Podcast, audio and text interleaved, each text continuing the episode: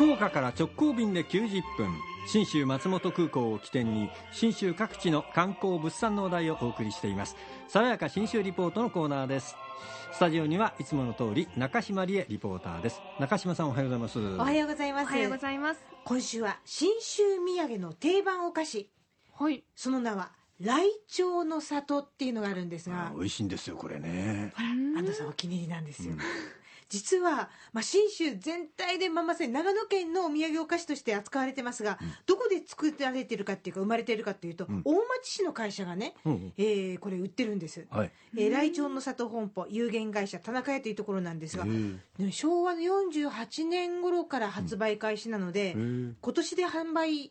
発売45周年なあんですよで食べたこといおちゃんなないいですんですね、うん。じゃあどうぞ箱を開けてお召し上がりください、これライチョウの里というライチョウがね描かれているんですね、はい。うん。箱を開けるとえ長方形のお菓子なんですね。そうなんです。へえ。中身は？一個ずつこうやってつ包まれてるんでえすよ、ね、これはねお土産として買っていくとね間違いないです。安藤さんお気に入りの一品です。うん。いただきます、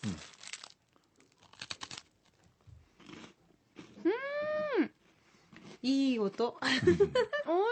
クリームが美味しいですねこれ。でしょ？サックサクで周りは。なんて表現したらいいんですかね。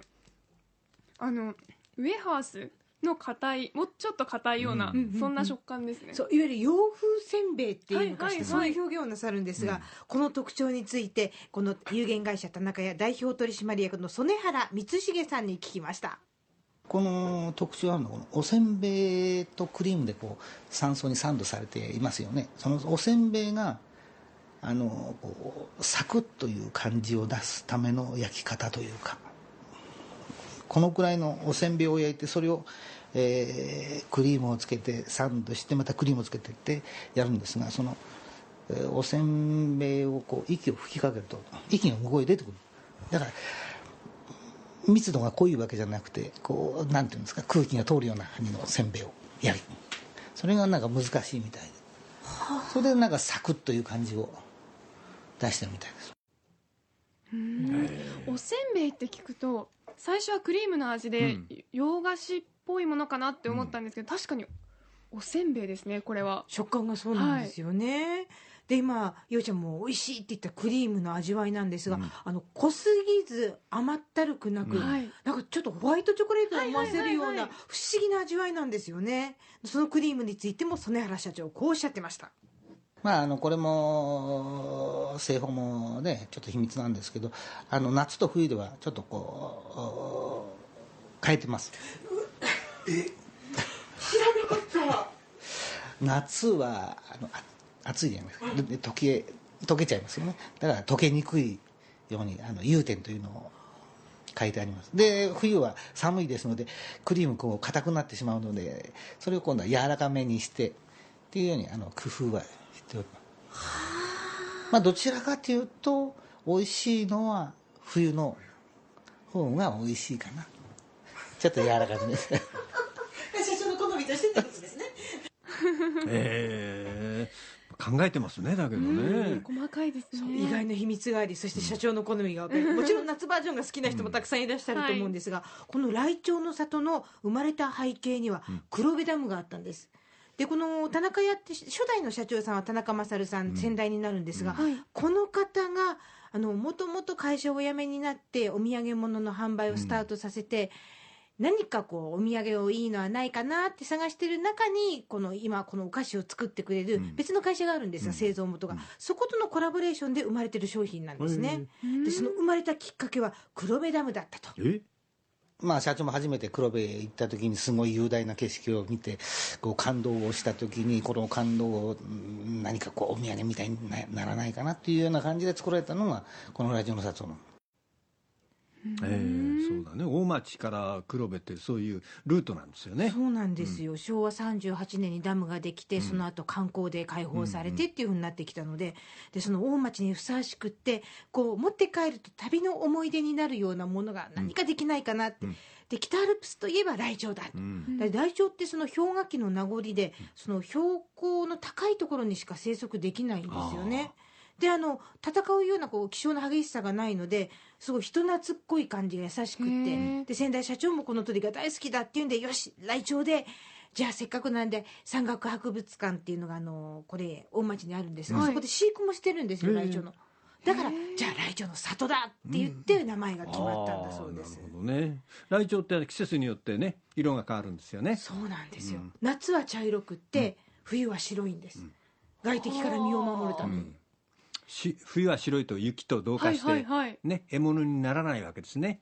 へえでさっき開けて気づいていただいたと思うんですが個包装の中で1個ずつですね金色のあのビニール体っていうような針金のようなもので結ばれてるんですよね、はい。これっておやおやと思ったらひょっとしたらと思ったらやっぱりの答えが返ってきました。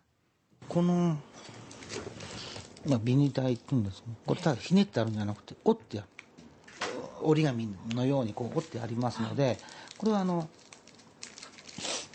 内職の人とかねそれでねあの作っやっぱ手作業ですか？た手作業です。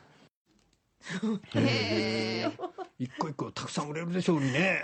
最盛期だとちょっと品薄になる瞬間が出るのはそのせいです、あー。どうおっしゃってました？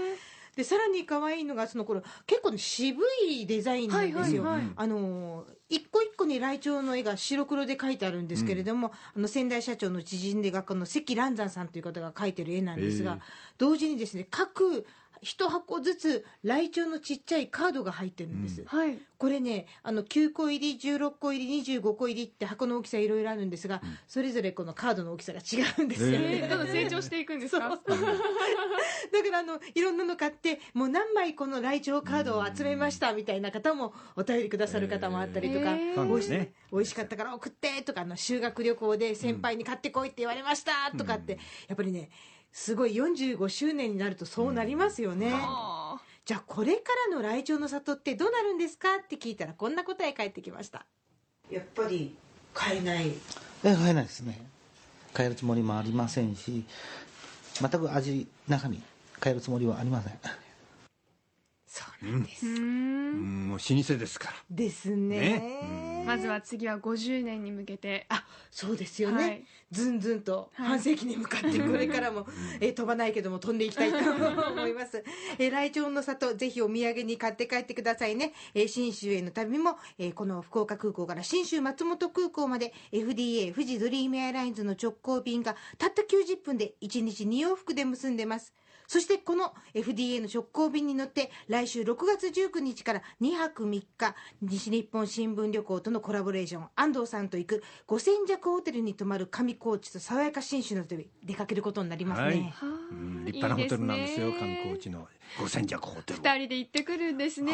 ええお客様ももりもりお連れして、で、えーこの爽やかな空気を安藤豊の爽やか新州リポートが、6月19日はオニスポ花の応援団の中で、そして6月20日と21日は開店梅と、えー梅梅子食堂の中でありますので、ぜひ耳を傾けて、あ今安藤さんが爽やかっていうのを、大人の新州リポートをですね、楽しんでいただけるんじゃなはいいかと思っております。お聞きいただきますように。ということで、えー、さやか新州リポートでした